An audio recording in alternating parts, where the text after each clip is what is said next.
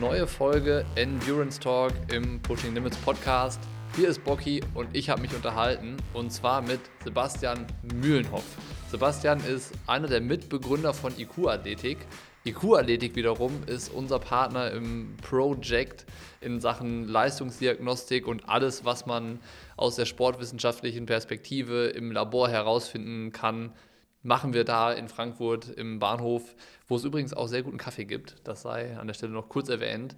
Äh, wir haben uns das Thema Sportwissenschaft vorgeknüpft und nicht aus der Perspektive, wir wissen schon alles und erklären alles äh, für die, die es auch schon wissen, sondern wir haben gesagt, was ist eigentlich mit denen, die sich für Sportwissenschaft interessieren, aber eigentlich keinen Plan haben. Also weder davon, was irgendwie wirklich wichtig ist, worauf man sich am Anfang vielleicht konzentrieren sollte, wenn man erstmal reinschnuppern will in den ganzen Bereich.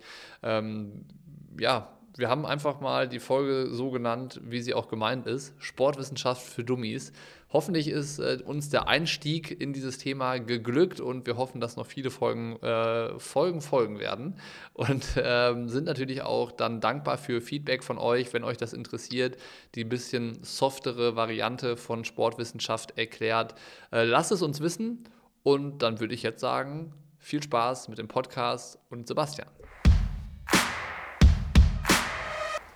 Gut, jetzt habe ich dich ja gerade im Intro für den Podcast schon mal so hemdsärmlich ein bisschen angekündigt. Also die Leute wissen zumindest mal, dass du der Sebastian von IQ Athletik bist. Ähm, aber viel mehr wollte ich da nicht verraten und konnte ich auch gar nicht, weil wir uns ja auch gar nicht allzu gut und allzu lange kennen. Deswegen bin ich auch selber so ein bisschen gespannt, ähm, ein bisschen was über dich zu erfahren und hätte direkt irgendwie in Kombination dazu die erste Frage, die sich auch die Leute gestellt haben, als wir aufgerufen haben, äh, was interessiert euch zum Thema Sportwissenschaft? Da hat einer wollte wissen, wie werde ich Sportwissenschaftler und was macht ein Sportwissenschaftler überhaupt? Und vielleicht kannst du das ja irgendwie auch anhand deiner, deines Werdegangs so ein bisschen skizzieren. Da bin ich auf jeden Fall sehr gespannt, was da jetzt als Antwort kommt. Ja, vielen Dank, dass ich hier bei euch zu Gast sein darf und äh, vielen Dank auch für diese ja, sehr berechtigte Frage und sehr interessante Frage.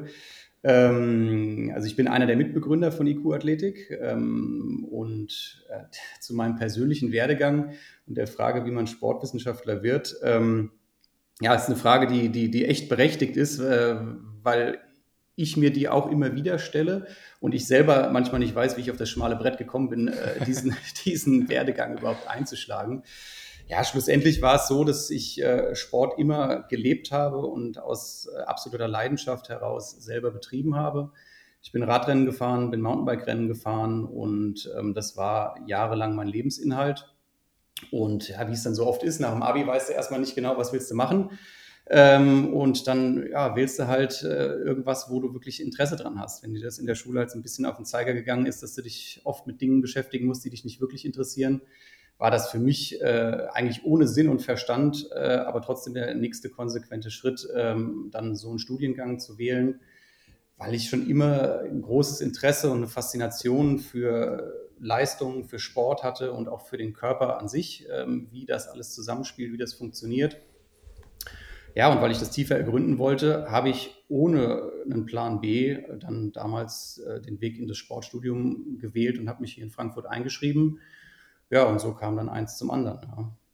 Also du hast halt irgendwann, äh, ich, ich mache mich jetzt selbstständig mit einem ähm, Leistungsdiagnostik-Labor und äh, schließe mich mit anderen zusammen. Oder wie kommt man dann auf den Trichter, also dass man halt sagt, so, das ist der Berufszweig, der mich dann auch irgendwie besonders interessiert? Ja, das, das, auch das hatte ich nicht wirklich auf dem Schirm. Das ist so eine Step-by-Step-Entwicklung gewesen. Also ich habe dann nach dem Studium im Prinzip oder zum Ende vom Studium meine aktive Sportler Karriere in Anführungsstrichen. Also man muss dazu sagen, ich war immer nur Amateurlevel und zu schlecht für irgendwas äh, Höheres. Und ähm, von daher war das sehr absehbar, dass das nicht irgendwie eine Option ist, äh, jetzt weiter irgendwie in Richtung Leistungssport persönlich zu gehen.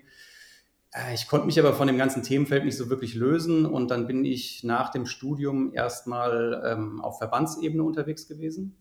Mhm. Das heißt, ich habe hier in Hessen als Landesverbandstrainer im Straßenradsport gearbeitet, mehrere Jahre, habe dort die äh, Radjunioren und die Jugend betreut.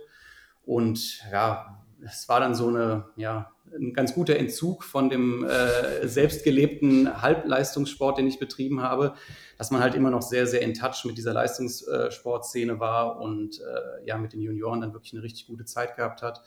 Wir hatten sehr starke Kader zu den Jahrgängen, also es ist so alles so die, die Jahrgänge rund um Degenkolb und Co. im Radsport gewesen, wo mhm. wir schon von wirklich eine hohe Leistungsdichte auch hatten. Und ja, bin dann hier durch Europa und Deutschland getingelt und war auf diversen Rundfahrten und Radrennen unterwegs. Und ja, da ist dann auch ja, mehr oder weniger daraus dann irgendwann die Erkenntnis erwachsen, dass es auch einen, einen kommerziellen Markt für solche Themenfelder Trainingssteuerung, Leistungsdiagnostik gibt. Ja, und dann ist man natürlich auch ein Stück weit vernetzt über das Studium, über die eigene sportliche Vergangenheit. Und ähm, ja, so haben wir dann den Weg ja, in dieses Projekt, in unser Projekt dann äh, genommen, im Prinzip äh, es zu versuchen, äh, da einfach äh, ja, eine kommerzielle Schiene draus zu machen und Leistungsdiagnostik, Trainingssteuerung auch für jedermann anzubieten. Das ist ja jetzt eigentlich dann schon die, der zweite Teil der Frage, was macht ein Sportwissenschaftler? Also ich kann mir auch vorstellen, dass das bei der Frage, die da kam, so gemeint war, äh, was macht ein Sportwissenschaftler in eurem Fall? Äh, so, vielleicht kannst du dazu ein bisschen was sagen. Ja klar, kommerzielles Anbieten von Trainingsplan und Leistungsdiagnostiken und ähm, wir waren ja jetzt auch schon bei euch zu Gast und haben das Ganze mal durchlaufen. Ähm, dann ist es aber nicht so, dass da nur ein Bild von Patrick Lange an der Wand hängt, den ihr da betreut auf dem Gebiet oder betreut habt, ähm, sondern da hängen auch irgendwie eingerahmte Fußballtrikots an der Wand und sowas. Und dann denke ich mir, okay, so das erste Bild, was ich auch im Kopf hatte von, äh, von dem, was man so machen kann, ist dann vielleicht auch irgendwie nicht ganz vollständig genug.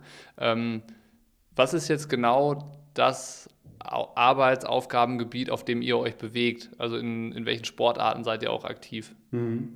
Ja, es ist ultra vielfältig. Wie du schon richtig sagst, sind wir nicht nur im, im Ausdauersport, da haben wir zwar unsere Wurzeln allesamt, ähm, aber wir sind mittlerweile auch in den Spielsportarten zu Hause, dass wir Mannschaften wie Eintracht Frankfurt, BVB ähm, betreuen und viele andere, wo natürlich auch eine hohe Ausdauerkomponente gegeben ist und dementsprechend ähm, bieten wir dort unsere Dienstleistungen auch an.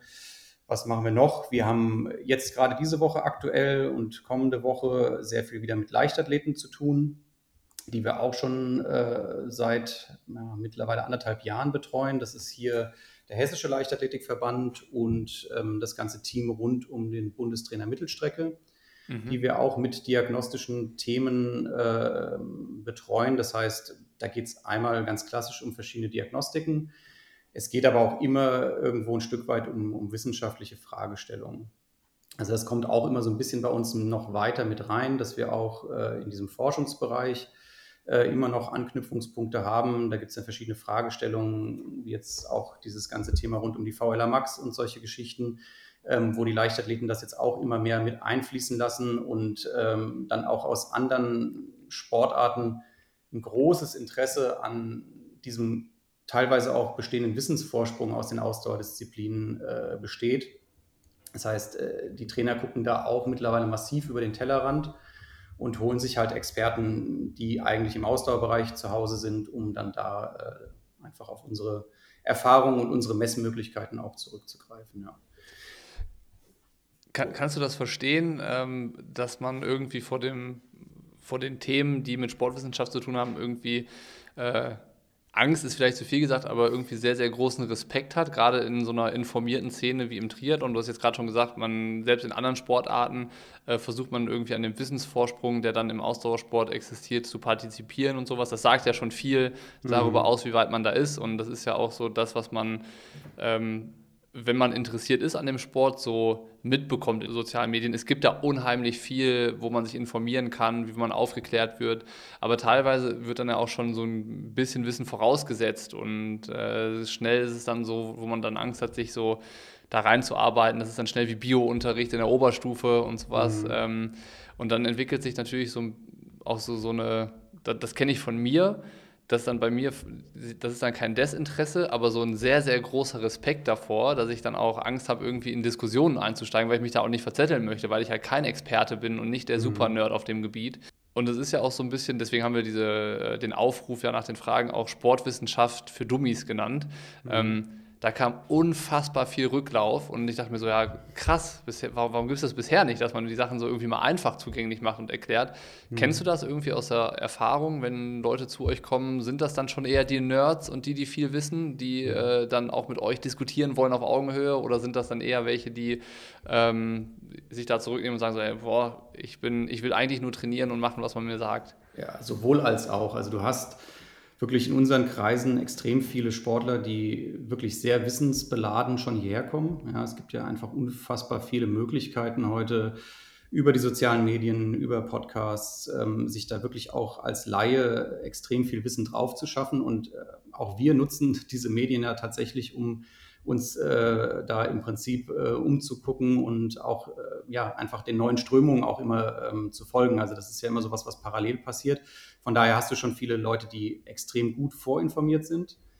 Du hast aber auch sehr viele Leute, die sehr verwirrt sind, äh, sehr viel, sehr viel äh, auch falsches Wissen natürlich dann äh, aufnehmen oder ähm, Inhalte, da sie ja teilweise sehr komplex, sehr medizinisch, sehr biologisch sind, dann auch äh, einfach nicht vollends erfassen können und dann irgendwo so ihr eigenes Süppchen daraus kochen und dann Dinge verdrehen und dann halt auch viele, viele Fehlannahmen einfach äh, sich dann da verfestigen, wo wir unsere Funktion dann aber auch immer so ein bisschen als, als Filter sehen, diese komplexen Themen dann irgendwie mundgerecht zu verpacken, dass das der Gegenüber dann auch versteht. Das ist dann im Prinzip auch so der, die Aufgabe, die so Institute wie unseres eigentlich äh, heute hauptsächlich haben, ist das Erklären und dieses Runterbrechen von diesen komplexen Dingen, damit der Empfänger gegenüber dann halt wirklich auch eine, ja, eine, eine praxisnahe Möglichkeit hat, das dann auch in seinen Trainingsalltag zu integrieren. Ja, und dann ist es auch oft wirklich unsere Aufgabe, diese Angst zu nehmen, ja, dass das nicht an allen Stellen diese Rocket Science sein muss, die da oft draus gemacht wird, ähm, und dass man auch diese Basics wieder in den Vordergrund äh, holen muss. Aber das wird ja auch äh, aktuell schon von vielen Kanälen ja, wieder betrieben und befeuert, dass äh, man sich auch von den ganzen Gadgets und äh, den ganzen Messmöglichkeiten nicht unbedingt äh, den Kopf so verdrehen lassen sollte. Mhm. Und das ist dann ja unsere Filterfunktion zu sagen, okay, pass auf, die drei Metriken sind vielleicht wichtig, äh, alle, anderen kannst du, alle anderen Sachen kannst du jetzt erstmal zur Seite schieben und konzentriere dich erstmal auf die Sachen, die für dich wirklich zählen. Und das ist auch dieser Findungsprozess, den wir im Prinzip in dieser Betreuung hier halt leisten, dass wir mit so einer Diagnostik äh, im Prinzip einen Snapshot machen von der aktuellen Ist-Situation. Wo steht die Person? Wo hat sie ihre Stärken? Wo hat sie ihre Schwächen? Ähm, und dann kann man gemeinsam im Prinzip dann einen Weg daraus erarbeiten. Das ist vielmehr diese Beratung ähm, aufgrund der Daten, die wir erheben, als dass das jetzt äh, irgendwie da die, die, die, Super Rocket Science und äh, 1000 äh, Devices sein müssen, die da irgendwas messen. Es ist oft viel, viel einfacher und das muss man den Leuten erstmal erklären ja, und die Angst auch nehmen. Gibt es denn so Basics, wo du sagst, das ist auf jeden Fall gut zu wissen dann, wenn ich jetzt äh, Triadet bin, ich bin vielleicht gar nicht der, ähm, der so Bock drauf hat, in, in die ganzen tiefen Sachen so als Nerd einzusteigen, aber wo du sagst, ja unabhängig davon, wie groß das eigene Wissen ist, es ist auf jeden Fall hilfreich, das und das und das zu kennen und zu wissen. Also ähm, wir sprechen ja auch immer von der V2 Max. Ähm, maximale Laktatbildungsrate hier, ähm, dann irgendwelche Schwellenwerte da, wo man jetzt dann mittlerweile auch nicht mehr weiß, welche Schwelle ist jetzt eigentlich die entscheidende. Da gibt es ja auch irgendwie unzählige. Mhm. Ähm, das ist genau diese Verwirrung, äh, die du ja angesprochen hast. Man weiß eigentlich gar nicht mehr so, was ist jetzt eigentlich tatsächlich wichtig und was ist dann eher so total advanced, was brauche ich jetzt nicht so zwingend. Und mhm. ähm, ich fände das ganz cool für die, für die Episode hier, wenn man das so mal ähm, vielleicht ein bisschen geclustert bekommt. Also, dass man sagt, so was ist wirklich so das Fundament der wichtigen Dinge, die man erstmal wissen sollte, wenn man Triathlet ist und sagt, so ja, ich möchte mich mit dem Training, ich möchte mich mit Training und der wissenschaftlichen Seite gerne beschäftigen. Mhm. Aber wenn ich mich mal irgendwie mit Google beschäftige, dann schreckt mich das auch alles ab. Mhm. So, wie kann man da die Angst nehmen? Wo, wo fange ich an? Ja, es ist, es ist schwierig, weil es halt einfach so ein komplexes Feld ist. Aber ich glaube, ähm, tatsächlich die von dir genannten Parameter sind schon, wenn man das jetzt auf die, die Wissenschaft und auch auf den Diagnostiksektor bezieht, ähm, eigentlich so mit die, die KPIs, dass man sagt, man braucht schon irgendwo ein gewisses Wissen über die, die VO2 Max, äh, man braucht schon auch eine Kenntnis über diese Schwelle und ähm, ja, im Idealfall auch über diese VLA Max. Das sind schon drei große Komponenten, die jetzt aus dem Diagnostiksektor ähm, eine hohe Relevanz haben. Also grundsätzlich halt vielleicht auch einfach nur ein Verständnis vom Stoffwechsel und ähm, dieser Dinge, die dahinter stehen, die halt einfach für eine Leistungserbringung wichtig sind. Und das halt im Zusammenspiel mit der Zieldisziplin. Das ist, das ist im Prinzip schon wichtig. Und ich glaube, ähm, das ist dann auch unsere Aufgabe, das, das irgendwo zu vermitteln, äh, was hinter diesen Parametern steht und ähm, dann den Übertrag zu schaffen, ähm, wie schule ich das denn überhaupt? Ja? Und äh, wie, wie, bekomme ich das in den, in den Trainingsalltag? Weil sonst ist es immer so eine abstrakte Zahl, was ist eine VLR Max, was ist eine VO2 Max? Äh, aber wie, wie kriege ich das denn jetzt überhaupt dann im Training auch getriggert? Und muss ich da jetzt irgendwie haarklein irgendeine Special-Intervalleinheit für machen oder ähm, ist es für mich nice to know, dass das der Parameter ist. Ich muss aber relativ simple Sachen dann in der Praxis einfach erstmal machen. Das ist ja wie zum Beispiel die VO2 Max, da dachte ich bis vor kurzem auch noch, da muss ich einfach äh, richtig heftige Intervalle schrubben und dann passt das schon und äh, hilft mir weiter. Aber äh, da ist ja zum Beispiel Krafttraining auch, ja, kann da auch viel bewirken. Ne? Also das ist dann sowas, da habe ich im ersten Step überhaupt gar nicht dran gedacht. Mhm. Ähm, würde das in den Rahmen sprengen, wenn wir uns so ein bisschen durcharbeiten und du äh, die Erklärung machst, äh, V2 Max, VLA Max und äh, dann vielleicht am Ende diese Diskussion rund um die Schwelle, weil da habt ihr auch einen interessanten Blogartikel, der mhm. dieses, äh, dieses, diesen, den Schwellenwahnsinn so ein bisschen äh, äh, zur Diskussion stellt, beziehungsweise mhm. auch rund um die FDP. das fand ich auch ganz spannend. Also vielleicht können wir uns da so ein bisschen durch, durcharbeiten. Ja, sehr gerne. Klar können wir das machen, auf jeden Fall. Sollen wir mit der V2 Max starten? Das können wir gerne machen, ja. Das ist äh, sicherlich eine der mit Sicherheit wichtigsten äh, Größen für den Ausdauersportler. Es wird ja auch schon historisch immer so als äh, das Bruttokriterium der Ausdauerleistung äh, bezeichnet und betitelt, was ja schon irgendwo so ein bisschen klarstellt, wie wichtig dieser Parameter für alle Ausdauerdisziplinen ist. Und ähm, im Endeffekt gibt er dir halt einfach an, wie groß ist deine, deine Motorleistung für den, für den Ausdauerbereich. Ja, und wir haben dort immer das Bestreben ähm, von einem Maximaltrend. Also gegen eine maximal hohe VO2 Max wehrt sich kein Ausdauersportler, egal ob er jetzt aus einer kürzeren oder längeren Disziplin kommt. Ähm, das ist schon, schon einer der wichtigsten, wichtigsten Faktoren. Und der wird schlussendlich erstmal auch bedient über schieres Kilometerfressen. Ja, und es braucht dann nicht erstmal im ersten Step ähm, diese Spezial-Hit-Einheiten, die natürlich ganz gezielt, diese hochintensiven Intervalle auf die VO2 Max zielen. Aber die meisten Age-Grouper, die meisten Amateure, die daherkommen, die brauchen halt erstmal ganz stumpfes, simples Grundlagenausdauertraining, um überhaupt erstmal alle Anpassungen zu durchlaufen, die man braucht, um die VO2 Max äh, nach oben zu schieben. Und das ist halt auch sowas, was dann schnell verdreht wird, dass ähm, dann zu viel von etwas Gutem, äh, wie jetzt diesem Intervalltraining, halt schon auf unterstem Level äh, übertrieben eingesetzt wird. Und dann geht der Schuss halt auch schnell nach hinten los. Ich muss halt erstmal irgendwo diese Grundlagen schaffen. Ja. Und das ist sowas, was man immer wieder predigen muss dass es diese Basics braucht und dass es auch erstmal relativ viel stumpfes Training braucht. Das ist immer so ein bisschen, die, die Trainer geraten halt oft in Zugzwang, irgendwie den letzten fancy Shit äh, da zu produzieren und möglichst viel Abwechslung und Gimmicks in den Trainingsplan zu bauen. Und das auch bei Leuten, die ähm, äh, einfach erstmal dieses stumpfe Grundlagentraining bräuchten. Ja, das, das ist immer so ein bisschen das Trainerproblem, dass wenn man dafür bezahlt wird, auch immer so eine Erwartungshaltung beim Kunden oder beim Sportler besteht, dass da halt auch ganz viel Abwechslung drin ist. Ja, aber da, da sieht so ein Trainingsplan halt erstmal auch wirklich sehr, sehr stumpfsinnig aus, um diese VO2 Max grundlegend erstmal zu entwickeln, um dann wirklich äh, kleinteiliger zu werden und dann äh, finale Form auszubilden, braucht man natürlich ab einem gewissen Level dann auch äh, dann diese Inter Intervalltrainings, um das dann auf das höchste Level zu schieben. Aber die Leute machen oft den zweiten Schritt vor dem ersten und der ist einfach erstmal stumpfes Grundlagentraining. Ja. Das muss man immer wieder sagen. Ja. Ich, ich kann es bestätigen. Ich habe es jetzt am eigenen Leibe erfahren, hier bei äh, Laura Sophie, die, die ja auch bei euch äh, an Bord ist. Ja. Ich habe gefühlt wochenlang identische Pläne trainiert und äh, da war halt eine ähm, Hit-Einheit pro Woche dabei und der Rest war halt wirklich äh, ja, Stunden absitzen und. Kilometer machen im ruhigen Bereich. So, so ein Training. Ähm, um das vielleicht einzuordnen für Leute, die es hören, das ist so ein Training, das fühlt sich eigentlich gar nicht nach Training an. Mhm. also, du fragst dich dann währenddessen und danach so, ja, hat das jetzt was gebracht? So, so, so, so, normalerweise denkst du ja, ich trainiere und ich muss danach auch irgendwie Anstrengung spüren oder sowas. Und das muss mich fordern. Ähm, und das hatte ich bei diesem Grundlagentraining tatsächlich eher nicht. Ja. So. Genau so muss das sein. Ja. Sehr, sehr gut. Okay, das heißt, äh, V2 Max äh, ist das Ziel, die so hoch wie möglich zu bekommen, natürlich äh, immer individuell gesehen. Ja. Was mich dann zur ähm, VLA Max oder VLA Max bringt, mhm. maximale Laktatbildungsrate. Mhm. Da habe ich, glaube ich, gelernt, dass da mein Ziel eher ist, für einen Langdistanz-Triathleten die so weit runterzubringen wie möglich. Mhm. Kannst du den, den ähm, Begriff, den Wert auch noch erklären und äh, vielleicht irgendwie einordnen? Mhm. Ja, ähm, also im Endeffekt hast du ja zwei. Das ist auch was, was, was man, glaube ich, so in diesem Prozess als Einsteiger halt erstmal wirklich kennenlernen muss, was so diese Stoffwechselwege angeht, dass du halt zwei Hauptenergieträger hast, die du im Ausdauersport brauchst.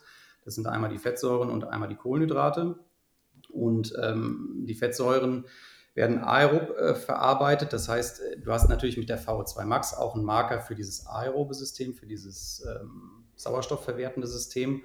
Und der Gegenspieler dazu, der so ein bisschen das glykolytische, also das Kohlenhydratsystem, diesen zweiten Energieträger ähm, repräsentiert, da haben wir diese VLA Max. Und ähm, da man da jetzt schon raushört, dass es da um die Glykolyse über Koh um Kohlenhydrate geht, ähm, kann ich an diesem Parameter im Prinzip simpel sagen, wie viel Kohlenhydrate äh, brauche ich denn für meine ähm, Leistung, die ich da erbringe. Das heißt, jemand, der eine hohe VLA Max hat, eine hohe glykolytische Power hat, der ähm, wird auch immer ein höheres Kohlenhydrat-Grundrauschen haben. Das heißt, es ist ja nie so, dass einer von diesen Stoffwechselwegen autark für sich funktioniert, sondern die sind immer ineinander verzahnt und je nach Intensität, mit der ich meinen Sport betreibe, greife ich halt mehr auf mein nahezu unerschöpfliches Fettdepot zu oder auf diese Kohlenhydrate. Und wenn ich jetzt jemanden habe mit einer 0,5er, 0,6er ähm, VLA Max, dann wird er auch in diesen absolut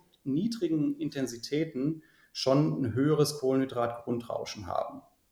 Mhm. Und das ist halt immer wichtig, weil Kohlenhydrate, muss man halt dazu sagen, ähm, die haben zwar einen hohen Outcome, äh, was, was äh, die Energie angeht, die da rauskommt, aber sie haben ähm, halt eine relativ schlechte Speicherkapazität.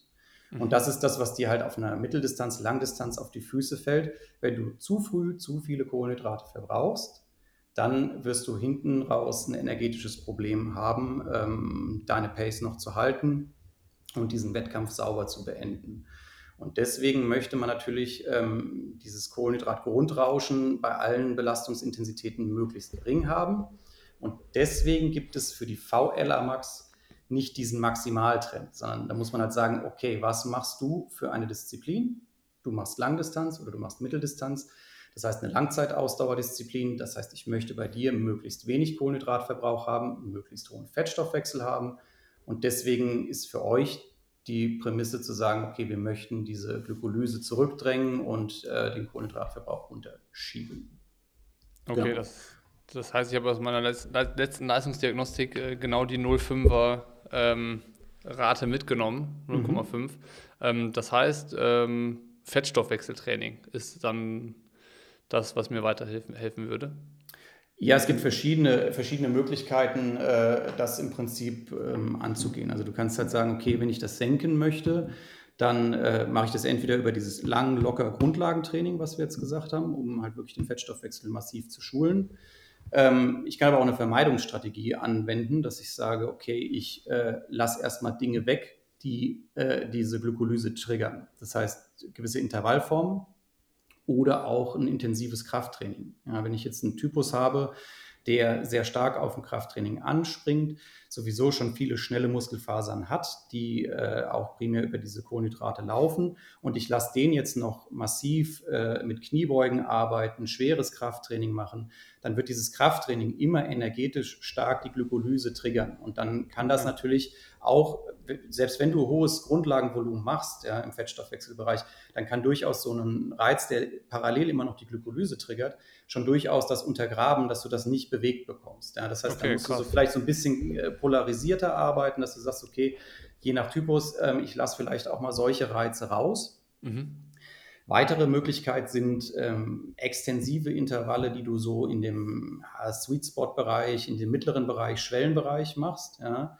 Ähm, dass man sagt, früher immer im Radsport gab es so dieses K3-Training. Ja, da haben sich die Geister dran gestritten, äh, weil es so unter dem Motto Krafttraining lief, aber eigentlich ist es dick, mit einem dicken Gang am Berg fahren. Ja. Mhm ist dann per Definition kein Krafttraining, aber wir wussten schon immer, okay, es hat aber irgendwie funktioniert im Radsport. Keiner wusste genau, warum das funktioniert hat, aber das ist im Prinzip auch was, was diese VLA Max beeinflusst. Also wenn du jetzt lange extensive Intervalle am Berg fährst mit einer niedrigen Frequenz, dann erzeugst du diese Wattleistung halt über einen höheren Kraftimpuls. Das heißt, du reizt eher diese Fasern, die mehr über den Zucker arbeiten wollen, mhm. aber das über eine lange Belastungsdauer. Und das kann auch dazu führen, ähm, dass die VLR Max runtergeht. Also da muss man halt immer gucken, in welcher Saisonphase befinde ich mich, wird ein Krafttraining gemacht, wird es nicht gemacht, was macht für wen Sinn. Ja, deswegen, man kann nie pauschal sagen, Krafttraining macht für jeden Sinn und auch immer in derselben Form. Mhm. Für den einen macht das Sinn, für den anderen macht das keinen Sinn. Ja. Das äh, sind aber so die Stellschrauben, die man hat. Ja. Also zusammengefasst Fettstoffwechseltraining, äh, das weglassen, was die Glykolyse triggert, ähm, also so Intervalle in dem hohen Bereich. Das ist halt auch was, wo, wo dann so ein VO2 Max Intervalltraining auch oft ähm, parallel halt dann auch irgendwo noch auf dieses laktat-glykolytische System einzahlt mhm. und, und, und dann manchmal auch so, eine, äh, so einem Dämpfen von der VLR Max im Wege stehen kann. Ja, da muss man halt immer vorsichtig sein, was mache ich wann und wie polarisiere ich das vielleicht, wie, wie trenne ich diese Trainingsinhalte voneinander. Aber da, das ist ja die Frage, was, was mache ich wann? Also sage ich, ich zum Einstieg wähle ich meinen Schwerpunkt eher Richtung VS2 Max, um die hochzubringen und äh, mache dann daran anschließend irgendwie ein Training, um die VLA Max runterzufahren. Ähm, oder funktioniert es andersrum? Weil du hast ja gerade schon gesagt, so, so, beides zusammen ist eher widersprüchlich. Da hilft sich beides gegenseitig hilft sich eigentlich nicht. Mhm. So. Ja, also ich, ich, würde, ich würde jetzt erstmal, es ist ja eine Frage auch, wo befinde ich mich im Saisonzeitpunkt, wann ist mein, mein Zielwettkampf und grundsätzlich würde ich sagen, ja, ich muss ja erstmal äh, im Prinzip jetzt äh, von den Mitochondrien und von, von allem, was für den Fettstoffwechsel wichtig ist, erstmal eine solide Base machen. Deswegen dieses stumpfe Training, erstmal, dass das, dieses Grundlagentraining und dieses hohe Volumen überwiegt, das ist immer erstmal die erste Stellschraube. Ja. Mhm und jetzt nicht schon irgendwie äh, mit, mit, mit fiesesten Intervallformen äh, im Winter anfangen, äh, die VO2 Max möglichst hochzuschieben, sondern ich würde sie erstmal anschieben über dieses hochvolumige Grundlagentraining mhm. ähm, und, und, und dann erst später mit diesen VO2 Max Intervallen kommen. Und dann muss man natürlich, und deswegen macht man ja auch dann in, in, in gewissen Abständen so Diagnostiken, um einfach zu gucken, äh, wie reagierst du, weil man kann halt auch nie pauschal sagen, wie dein Organismus jetzt reagiert. Das ist dann äh, bei Personen B, C und D vielleicht völlig anders, obwohl die dasselbe Trainingsregime gefahren sind. Ja, das ist ja, das hängt ja von so vielen Stellschrauben und Faktoren ab. Und das ist ja der Grund, da auch immer mal wieder reinzugucken und das zu überprüfen. Definitiv, ja. Und äh, wie du es ja auch schon gesagt hast, hängt auch davon ab, was konkret mein Ziel ist. Ne? Also als Langdistanzathlet verfolge ich da vielleicht ja auch andere Schwerpunkte als dann äh, ein Kurzstreckler oder sowas. Aber das würde jetzt auch irgendwie, ähm, da würden wir jetzt abschweifen, wenn wir das noch versuchen äh, zu clustern. Ähm, der, der dritte Wert ist jetzt vielleicht auch gar nicht der eine Wert, aber diese, dieses Thema Schwelle. So, mhm. da dachte ich immer, okay, es gibt die, die Schwelle, das ist so der Wert, den kann ich über eine Stunde halten. Das ist meine Schwelle. Jetzt hat sich aber in den letzten Wochen und Monaten irgendwie ähm, mein Bild so ein bisschen verändert und ähm, ich weiß nicht mehr so richtig, was ist jetzt eigentlich die Schwelle und welcher, wie wichtig ist die FDP und, und so weiter und so fort. Ähm, vielleicht kannst du mir da noch einmal äh, auf die Sprünge helfen und äh, ja. sagen, ähm, gibt es diese eine Schwelle? Was ist das? Ähm, welche Werte sind da für mich wichtig? Was sagen die aus? Wie benutze ich die für mich? Was will ich da erzielen? Hm. Ja, es gibt diverse Schwellen, das ist das Problem so ein bisschen. Und es gibt auch so verschiedene ähm, Diagnostikrichtungen, die sich äh, über die letzten 50, 60 Jahre etabliert haben. Es gibt ja einmal die Spiroergometrie, äh, diese Atemgasanalyse, was ihr auch mit der Maske gemacht habt. Da gibt es äh, ventilatorische Schwellen und dann gibt es die äh, Schiene der Laktatdiagnostik, in denen es verschiedene Laktatschwellen nochmal gibt.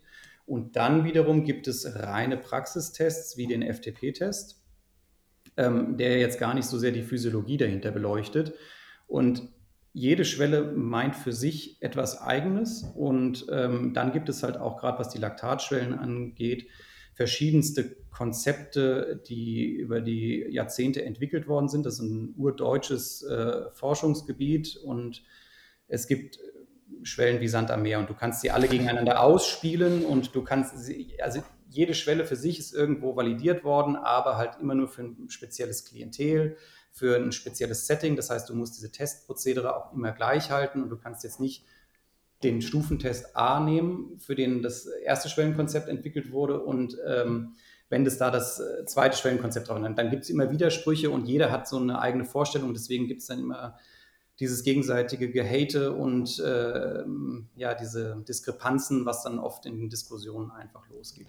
Um es vielleicht grundlegend einfach mal äh, klarzustellen, also was man eigentlich jetzt mal bezogen auf Laktat sucht, ist diese persönliche individuelle anaerobe Schwelle. Das heißt, man möchte so irgendwo diesen Übergangsbereich von einer dominant aeroben, also Sauerstoff, äh, verfügbar, ähm, Stoffwechselsituation zu dem anaeroben Bereich, zu diesem glykolytischen Bereich abgrenzen. Das heißt, wir suchen in so einer Diagnostik ähm, eigentlich immer den Punkt, wo wir gerade noch ein Laktatgleichgewicht haben. Das heißt, ähm, wo das, was du an Laktat produzierst, auch noch abgebaut werden kann. Ne?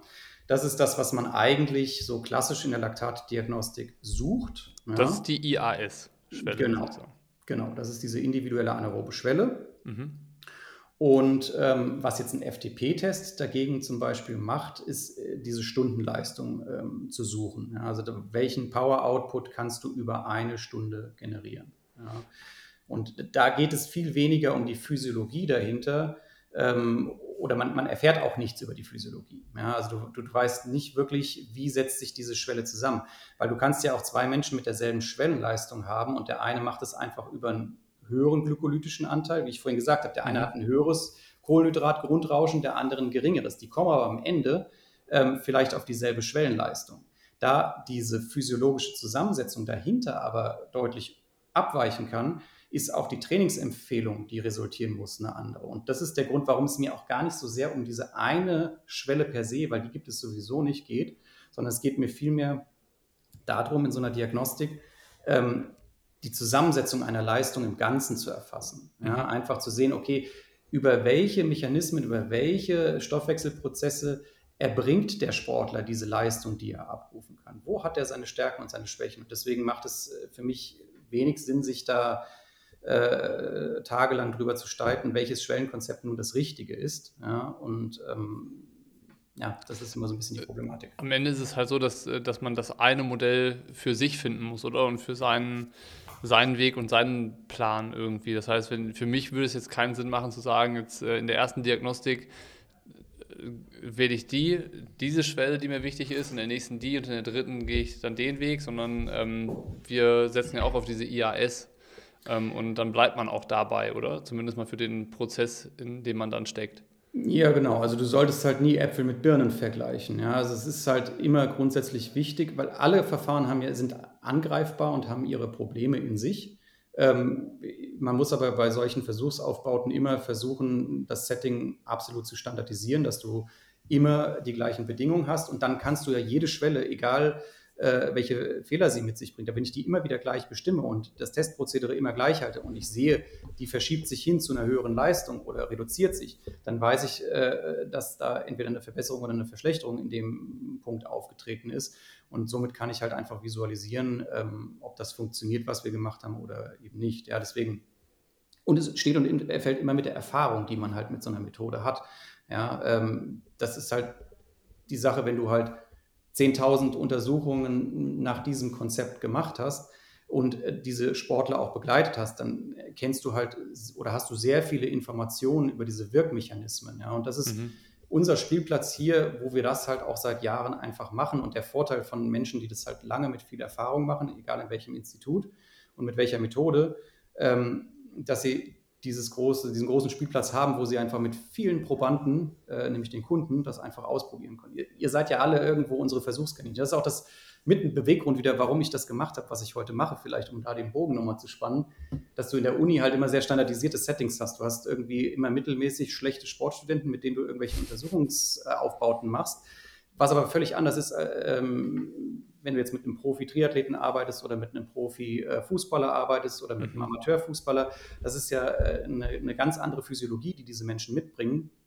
Und wir haben hier die Möglichkeit, halt über Jahre diese Sachen auszuprobieren und für jeden Sportler dann äh, den individuellen Weg zu finden, plus diesen riesen Benefit auf diesen riesen Datenpool und diesen Erfahrungsschatz einfach zurückzugreifen. Deswegen, ich würde nie ein Schwellenkonzept schlecht reden oder eine Methodik, ob ich jetzt eine, eine, eine mathematische Stoffwechselsimulation mache oder äh, einen klassischen Stufentest mache, whatever. Ja, es geht immer darum, wie viel Erfahrung hat eine Person äh, oder ein Diagnostiker und Trainer mit diesem Verfahren. Ähm, und, und, dann wird das Ganze halt dadurch äh, an Wertigkeit gewinnen oder eben verlieren, wenn du keine Erfahrung hast. Ja, also die ganzen ja. Tools und Diagnostik, all das äh, und äh, das, das lebt ja massiv auch einfach von den Erfahrungswerten. Ja, das ist auch wenn du. Am Ende von, von den Daten natürlich, oder? Die man erhebt. Also es schließt ja wahrscheinlich alles da dann mit ein. Genau, die, die Vielzahl an Daten, äh, die Reflexion von den Daten und auch dieses Zusammenspiel aus diesen äh, Labordaten und den ganzen Praxisdaten, äh, dass wir genau matchen können, okay, was hat der denn an Trainingsintervention gemacht und was hat dann zu diesem Ergebnis äh, geführt. Ja, das, mhm. diesen, und das ist halt auch heute schön über die ganzen Devices, die man hat, da sind die wieder ein großer Benefit, dass wir halt einfach haarklein tracken können, wie sind die Trainingsabläufe von, von den Leuten und, und, und was führt wirklich zu welcher Situation. Ja, und das, das ist das, der Mehrwert, wo man, glaube ich, von so einer Beratung, von einem erfahrenen Trainer einfach dann auch profitieren kann. Ja was ich mal ganz interessant finde in dieser ganzen äh, Diskussion rund um äh, Diagnostiken und Labore und die Werte, die da erhoben werden. Ähm, es geht mir ja als Athlet natürlich darum, da mich zu verbessern, aber ich sehe es immer noch so, dass ich ja auch Outdoor-Sportler bin. Also für mich persönlich bedeutet es eigentlich nicht, wenn ich eine gute, gute Leistungsdiagnostik habe, dann mache ich auch, bin ich auch ein guter Triathlet, sondern da gehört ja irgendwie dann irgendwie das, das dazu, dass man am Tag X draußen im Wettkampf gut ist. Mhm. So, das sind ja so Skills, die kann man da nicht messen und nicht erheben, oder? Also sind dir Fälle bekannt, wo du sagst, ey, ich habe Athleten gesehen, die waren wahnsinnig stark im Labor, aber haben es irgendwie nie auf die Wettkampfstrecke äh, transferiert bekommen. Ähm, und wenn, wenn dir so Fälle bekannt sind, kann, kannst du sagen, woran sowas liegt? Also warum gibt es Athleten, die im Labor unheimlich stark sind, aber dann vielleicht im Wettkampf draußen das nicht rüberbekommen. Hm. Ja, das ist auf jeden Fall an der Tagesordnung. Also du hast ganz viele Amateursportler, die produzieren mindestens genauso gute, teilweise bessere Werte als Weltklasse-Athleten, ja, kommen aber Stunden hinter denen ins Ziel. Ähm, das gibt es auf jeden Fall und es gibt ganz viele Dinge, die du im Labor nicht darstellen kannst. Dieses Labor, das kann nur ein Mini-Puzzlestück äh, liefern und dir vielleicht Informationen geben, wie du dein Training besser ausgestalten kannst und dir zeigen, ob das Training wirklich funktioniert für dich individuell. Das äh, diagnostiziert aber nicht, ob du äh, ein Weltklasse-Athlet äh, sein kannst. Es gibt Dinge wie ähm, Laufökonomie, ähm, äh, Aerodynamik. Es gibt ja hunderttausend andere Faktoren, die wir jetzt im Labor so isoliert nicht jetzt mit einer Leistungsdiagnostik direkt darstellen können. Und ja. auch Mindset. Ja? Und ganz, ganz wichtig, Körpergefühl. Ja, weil das Wichtigste, was der Athlet immer noch hat, neben all den Gadgets, ist einfach dieses, dieses Körpergefühl. Und das ist eigentlich meine Erfahrung, dass umso besser die Athleten sind, umso höher das Niveau ist, umso weniger äh, Guidance brauchen die aus ihren Devices. Die gehen raus und die spüren, ob die Intervalleinheit heute geht oder ob sie nicht geht. Und die wissen auch genau, bis zu welchem Punkt sie gehen können. Und das ist auch so ein bisschen was, wo die Diagnostik dann eher dem Einsteiger helfen kann, mhm. dieses Körpergefühl ähm, aufzubauen, weil ähm, da, wo die schon sind, die Top-Athleten, äh, da wollen wir die, die, die, die unteren Klassen langsam hinführen. Und dann ist eine Diagnostik halt einfach eine Möglichkeit, ein Fenster in den Körper aufzumachen ähm, und, und so ein bisschen die Zusammenhänge zu erklären und dieses Feeling dafür zu bekommen. Ja? Also dieses stumpfe nach Laborwerten arbeiten, das stumpfe nach ähm, Device und Zahlen arbeiten, alleine ist es nicht. Und der ganz große Unterschied zu den Weltklasse-Athleten ist oftmals dieses Körpergefühl, dass die auch wirklich die Belastungssituation tagtäglich adaptieren können und auch selbstständig adaptieren können, dass sie wirklich so mündig sind und so fähig sind in ihrer eigenen Wahrnehmung, ähm, Feinjustage im Training zu machen, weil kein Trainer der Welt mit einem fixen äh, Schema, was er irgendwie als Trainingsplan raushaut, äh, basierend auf irgendwelchen Laborwerten, wird dich zum Weltklasse-Athleten machen. Das sind ganz andere Skills, die, die da nötig sind. Und äh, dafür brauchst du natürlich ja, einfach eine gegebene Fähigkeit, deinen Körper so lesen zu können aber halt auch ein riesen, auch da wieder Erfahrungsschatz und Lernprozess, den du Athlet, als Athlet einfach durchleben musst, um, um an den Punkt zu kommen, dass du das halt wirklich so umsetzen kannst. Der eine mhm. kann das halt schon mit 20, der andere kann das halt erst mit, mit Ende 20 oder äh, der Bauklotz-Athlet kann es halt irgendwie nie, weil er einfach äh, diese Sensorik nicht hat, das zu spüren, ja, was wirklich zählt. Ja. Und dieses auch einen, einen positiven Schmerz von einem negativen Schmerz zu unterscheiden. Also man muss ja auch immer dieses, wann gehe ich über den Punkt, wann gehe ich über den Schmerz, äh, wann gehe ich nicht mehr drüber. Ähm, das sind ja Dinge, die, das ist halt echt die hohe Kunst, das dann irgendwo äh, investiert zu bekommen. Am Ende auch Erfahrung, ne? Also so sich Absolut. da dann ein, einzupegeln und äh, zu wissen, wann wann ist ein Intervall jetzt, wann fällt es mir dann doch zu einfach, wann muss ich das hochregulieren oder wann ist halt mal so ein Moment, wo äh, tut mir jetzt die Einheit weh oder tut mir halt tatsächlich irgendwie ähm, ja, physiologisch was weh. Das sind ja so Sachen, die lernst du ja nicht irgendwie im, in den ersten zwei Jahren, wo du den Sport machst, sondern das ist dann tatsächlich eher wahrscheinlich ein Prozess von acht oder zehn oder mehr Jahren, wo das halt immer besser wird und äh, was dann halt tatsächlich entscheidend sein kann. Also ich habe letzte Woche in einer ähm, Intervall, Intervalleinheit gemerkt, wo ich dann in der Woche davor das Gefühl hatte, okay, es waren 30-30er, das ähm, fordert mich jetzt irgendwie, das ist fast, das ist, das ist jetzt zu spielerisch, so, so muss ich das nicht anfühlen. Mhm. Und dann habe ich es äh, hochreguliert und dann äh, mit der Trainerin darüber gesprochen und dann auch so, ja, alles richtig gemacht und äh, genauso muss es sein. Ja. Ähm, da dachte ich mir auch so, krass, das wäre mir vor fünf, sechs Jahren, wäre ich auf die Idee noch nicht gekommen. Ich hätte einfach weiterhin das gemacht, was da so steht. Also so dann diese, diese Mündigkeit, glaube ich, als Athlet ist immer noch mit entscheidend. Also, dass man nicht nur hörig ist auf das, was im Plan steht, sondern auch da trotzdem ähm, auch hinterfragt und auch wissbegierig bleibt. Also so, dass man natürlich das Vertrauen darin hat, dass der Plan der richtige ist, aber trotzdem auch da ähm, noch, noch mitdenkt, also so mit Köpfchen irgendwie bei der Sache sein. Das ist, glaube ich, äh, auch eine Sache, die mit entscheidend sein kann. Genau, genau. Und das, das, du sprichst ganz wichtige Dinge an. Also das muss man lernen und ähm, diese Mündigkeit halt auch haben und den Trainer nicht dafür nutzen, dass er dir einen stumpfen Plan vorgibt, sondern auch für diesen Feedback-Loop nutzen, was du jetzt auch gesagt hast, dieses äh, subjektive Belastungsempfinden vielleicht auch über eine RPE-Skala äh, mit zu erfassen, also wie, wie hat sich das angefühlt? Und das halt auch mit dem, mit dem Trainer einfach zu besprechen, dass man einfach das gemeinsam nochmal einordnet und auch vielleicht so ähm, ja, wie sich Einheiten anfühlen, weil das ist ja dann oft auch so ein Trend, der sich abbildet, dass man sagt, okay, jetzt wird irgendwie schon seit zwei Wochen werden diese Art, diese Art von Einheit wird immer, immer schwieriger und das muss man sich halt selbst vielleicht einfach auf einen Zettel schreiben oder in so einer RPE-Skala erfassen und dann dem Trainer reporten und mit ihm gemeinsam dann vielleicht entscheiden, okay, wann ist vielleicht jetzt ein Turnover sinnvoll, Dinge zu verändern oder Dinge wegzulassen äh, oder Intensitäten rauszunehmen oder raufzuregulieren. Ähm, und, und, und so lernt der Athlet ja dann auch seine Mündigkeit irgendwie hochzuschrauben. Und das kann ein kommerzieller Trainer sein, das kann ein Vereinskollege sein. Du hast ja auch in den Vereinen, du hast ja überall, hast du irgendwo Anschluss und erfahrene Athleten um dich rum. Ich glaube, da muss man einfach in dieser Kommunikation bleiben und von ja, auch dem Erfahrungsschatz von, von anderen um einen herum äh, im Prinzip lernen, das dann besser für sich selbst zu verorten und dann Entscheidungen auch äh, mündig und sinnvoll zu treffen. Ja. Ich glaube, jetzt sind wir schon so ein bisschen an einem Punkt, wo wieder eine äh, Frage dran anknüpfen kann, die, die kam. Da wollte jemand wissen, wie ist so der Unterschied zwischen der sportwissenschaftlichen Betreuung bei einem Profisportler und einem Age-Grouper. Also äh, wenn ich die Frage so interpretieren müsste, geht es, glaube ich, darum, wir machen das jetzt gerade so, wir sind alle drei bis vier Monate wieder im Labor, um neue Werte zu erheben, um diesen Prozess zu bestätigen und sowas. Das finde ich persönlich schon relativ engmaschig. Mhm. Äh, macht natürlich auch absolut Sinn, weil du halt dann relativ äh, direktes Feedback immer hast über den Prozess, in dem man ist. Ähm, aber was würdest du aus deiner Perspektive sagen, ist der, die optimale sportwissenschaftliche Betreuung für einen Profiathleten, der aus dem Vollen schöpfen kann und das in Abgrenzung zu dem Altersklassensportler? Mhm.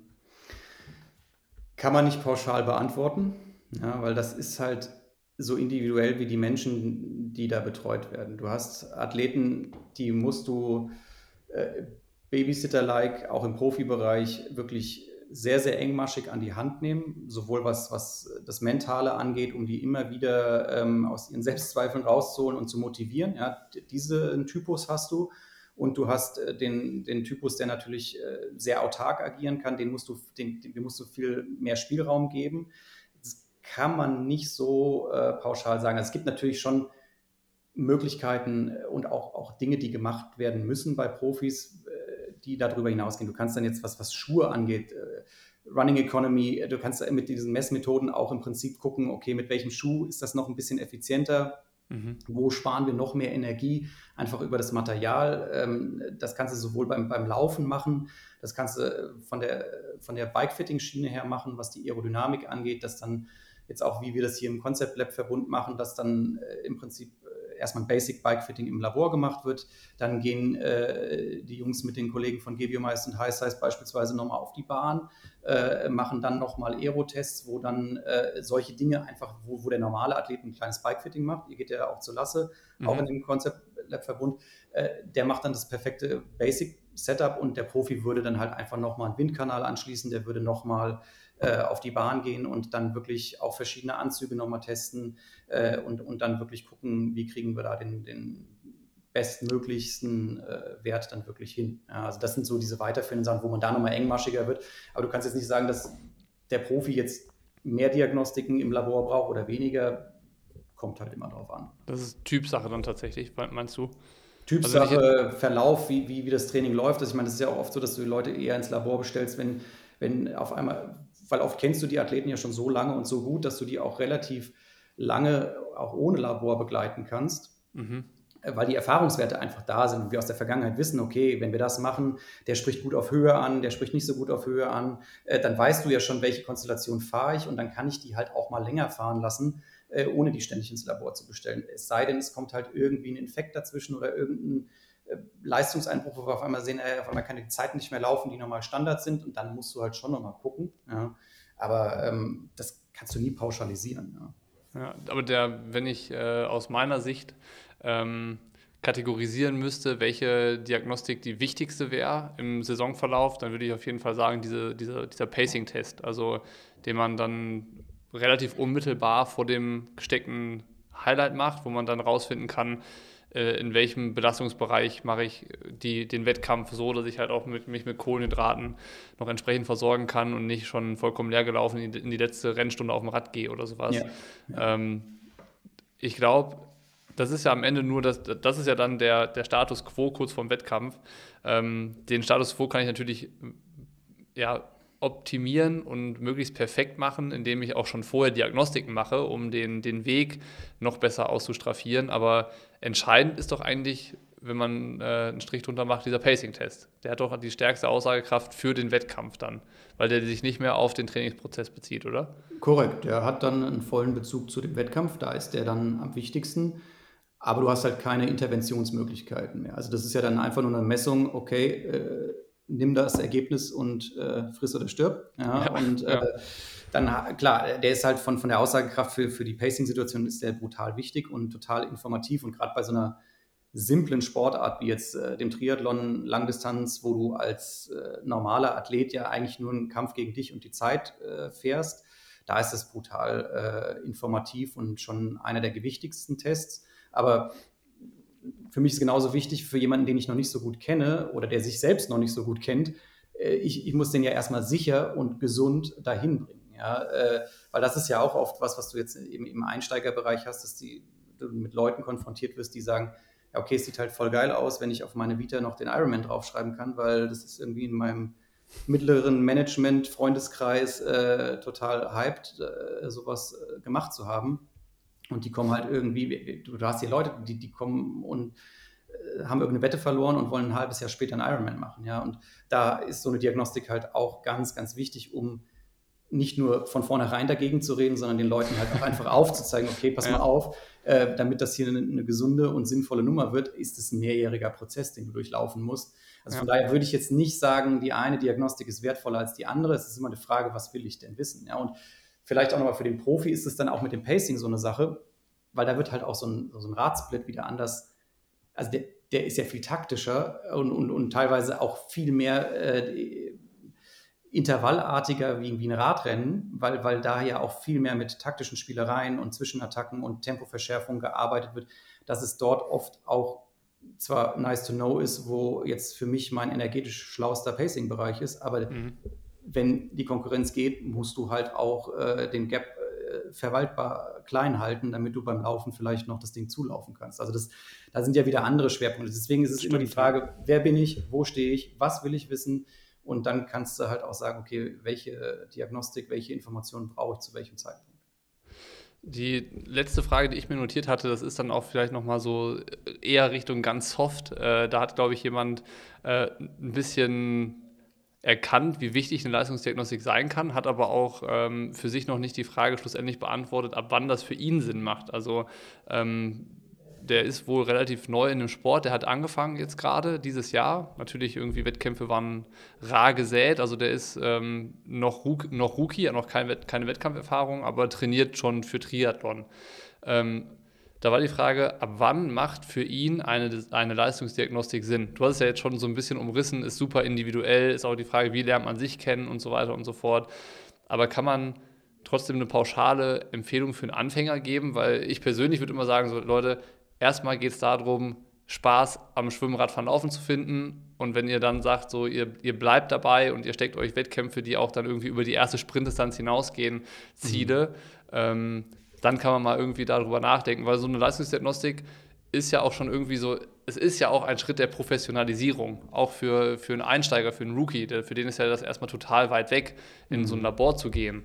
Mhm. Ähm, was, was würdest du sagen? Was, welche Empfehlung hast du da für solche, für solche Leute? Bin ich, bin ich völlig bei dir, ähm, weil wir hatten ja auch eingangs gesagt, es geht viel um dieses Körpergefühl und das Körpergefühl lernen. Und da gehört aber auch im ersten Schritt sich selber ausprobieren erstmal dazu. Also von daher würde ich, auch wenn wir mit dem Durchführen von Diagnostiken Geld verdienen, jetzt nicht jedem pauschal sagen, ey, du musst da am Start irgendwie äh, hierher kommen und alle Disziplinen durchtesten und äh, es geht nur auf diese Art und Weise. Nee, ich bin eher der Meinung, lernt euren Körper erstmal kennen. Ja, es ist auch durchaus hilfreich, mal einen Hungerast erlebt zu haben. Dann passiert dir das nämlich in der Regel nicht ein zweites Mal. Stimmt, das sind ja so Sachen, da lernst du ja manchmal über diese Praxiserfahrung und den Schmerz äh, auch effektiver. Also von daher einfach ja, Anschluss suchen zu Leuten, die das halt schon machen vielleicht, ja, weil dann ersparst du dir halt so die kompletten Desastersituationen äh, und, und, gehst nicht ganz so tief in Hungerast und äh, kommst doch wieder sicher nach Hause. Aber dieses Ausprobieren halte ich halt erstmal für ganz, ganz wichtig. Und ansonsten ist es halt die Frage, wie viel Wissensdurst hat die Person. Ja, es gibt natürlich auch Leute, die kommen von der Warte, dass sie sagen, ja, ich bin aber eher ein zahlenaffiner Typ und ich will, äh, mich interessiert einfach dieses äh, Ganze dahinter und wie kommt das zustande und dem gibt das ja auch Sicherheit. Ja? Also wenn du jetzt äh, einen Mathematiklehrer hast äh, oder einen Biolehrer hast, äh, der sagt, ich fange damit jetzt an, der wird sicherlich auch sehr affin sein, äh, das von dieser Datenseite her und dieser Wissensseite her zu steuern. Aber ich persönlich würde sagen, es macht erstmal Sinn, Praxiserfahrung zu sammeln und sich selbst auszuprobieren. Und wenn du dann halt irgendwo an Punkte kommst, wo du dir Dinge nicht mehr selber erklären kannst, wo du nicht mehr ja, weiterkommst, dann auf jeden Fall. Ähm, oder eine Leistungsstagnation einfach eintritt. Oder wenn du halt per se sagst, ja, ich habe einfach Bock drauf, das ein bisschen wissenschaftlicher anzugehen und, und äh, einfach nur äh, den Mehrwert aus diesen Informationen aufzuziehen, dann ist es natürlich auch legitim, mit der Diagnostik zu starten. Ja, aber das würde ich niemand pauschal von Anfang an verordnen. Das, Sport ist nicht so kompliziert. Ja. Es ist immer noch nur Schwimmen, Radfahren, Laufen. Das kann man auch erstmal ohne Device und ohne äh, tausend Nadeln im Ohr und Masken vorm Gesicht. Das ist auch ein sehr schöner äh, Schlussappell. Also es war tatsächlich genau die, nennen wir es mal, leichte Kost, die ich mir erhofft hatte für das äh, Themengebiet Sportwissenschaft. Also Ziel war dem Ganzen war ja, den Einstieg zu schaffen, äh, weil wir es im Podcast ja irgendwie nicht...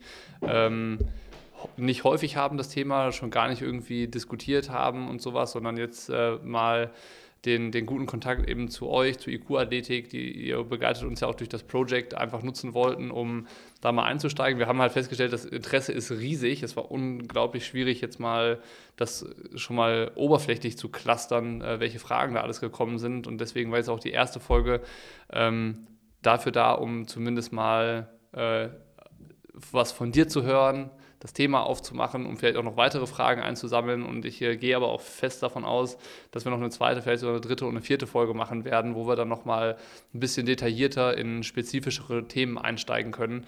Ähm, aber jetzt für den Moment würde ich äh, mich erstmal bei dir bedanken für die Zeit und für das angenehme Eröffnen der sportwissenschaftlichen Welt, ähm, die, die, gar nicht so schlimm ist, wie man das äh, manchmal meint, wenn man sich äh, das erste Mal damit befassen möchte.